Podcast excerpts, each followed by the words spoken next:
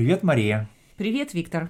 Лето пришло. Да, стало гораздо теплее. Э, ну и, кстати, погода не всегда солнечная. Сейчас уже и дожди бывают. Да, я смотрю, что сегодня перистые облака.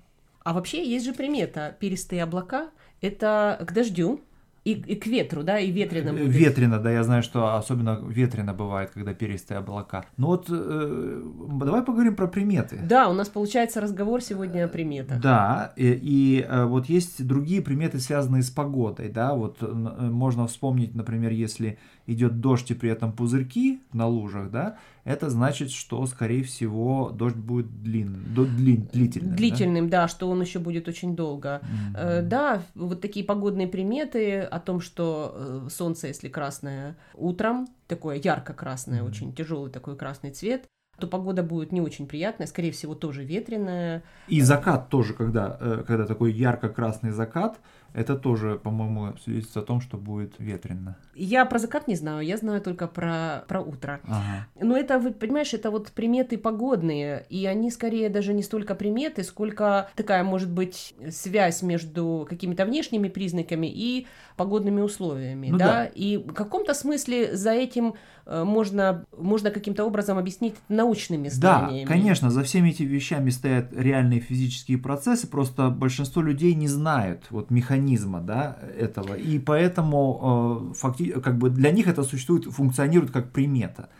Вот э, моя любимая в детстве примета такая mm-hmm. была о том, что если ласточки mm-hmm. низко летают, то это к дождю. Mm-hmm. Ну а потом в школе мы уже учили, что э, ну вот давление становится низким перед дождем, комары летают низко и насекомые, и поэтому э, ласточки там ну угу. и да, за ними, за, за ними, ними да, охотятся, да, и они листают низко. Угу. Вот получается такая примета погодная. погодная. Но ведь есть же приметы и непогодные. Есть настоящие, настоящие приметы. приметы, которые связаны с суевериями. Да, ну и здесь можно, наверное, сказать несколько слов о соотношении приметы суеверия. Да, вот приметы это какие-то последовательности действий или состояний, а вот суеверие это то, что характеризует нас, да, и наши отношения к этим а, то есть, а, смотри, вещам. примета это некое такое внешний, внешний признак и mm-hmm. внешнее следствие.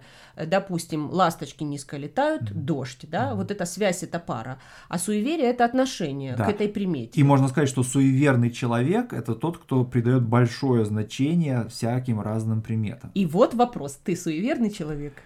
Ну, наверное, да, потому что вот есть целый ряд примет, на которых я обращаю внимание, безусловно. Ну, какие здесь можно привести? Ну, например, если вы идете и вам перебегает дорогу кот или кошка. Черный, черный. Черный, особенно если черный, да. Считается, что это не к добру. А дальше можно вспомнить о том, что если вы куда-то идете и что-то забыли и вернулись с полпути, ну, говорят, дороги не будет. И вот, кстати говоря, могу тебе привести такой пример. Мы поехали как-то раз с мамой э, в магазин за покупками, пришлось по какой-то причине вернуться, и, как следствие, когда мы грузили, значит, покупки Э, в машину, я разбил бутылку. А когда относил эту бутылку э, в мусорный ящик, потерял очки э, свои. В общем, все было ужасно, да? Ты имеешь в виду бутылку вина? Да, бутылку вина я разбил. Ой, ну это действительно большое горе. Расстроился, поэтому еще и очки потерял, да. А, ну то есть, смотри, есть вот эта же примета, что если ты вернулся, то нужно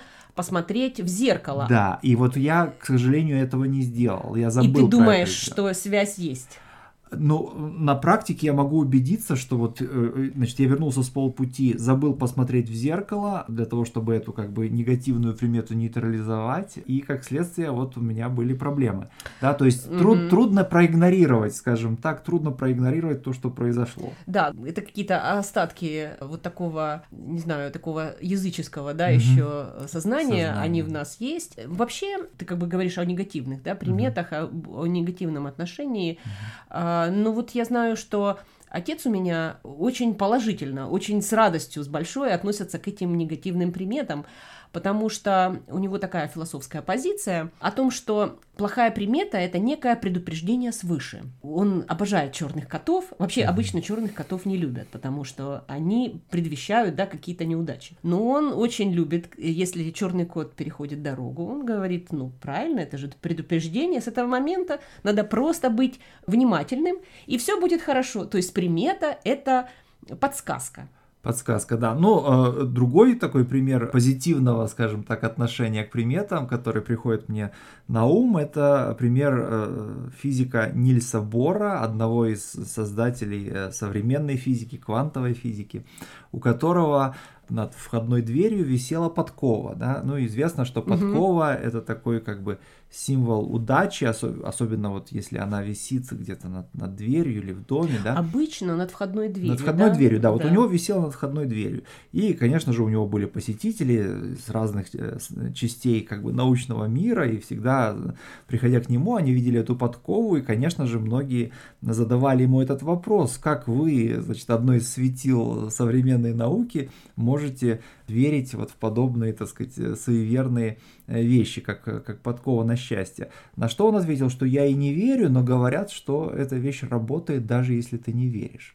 Ага. Ну, да. то есть на всякий случай все да. способы, э, да. даже если ты не веришь, то все способы используем. Да. Ну, хорошо, вот есть еще разные приметы, и вот есть одна из примет, которых я, которые я знаю, угу. это вот если, например, утром одеваешься и какой-нибудь э, там свитер, рубашку угу.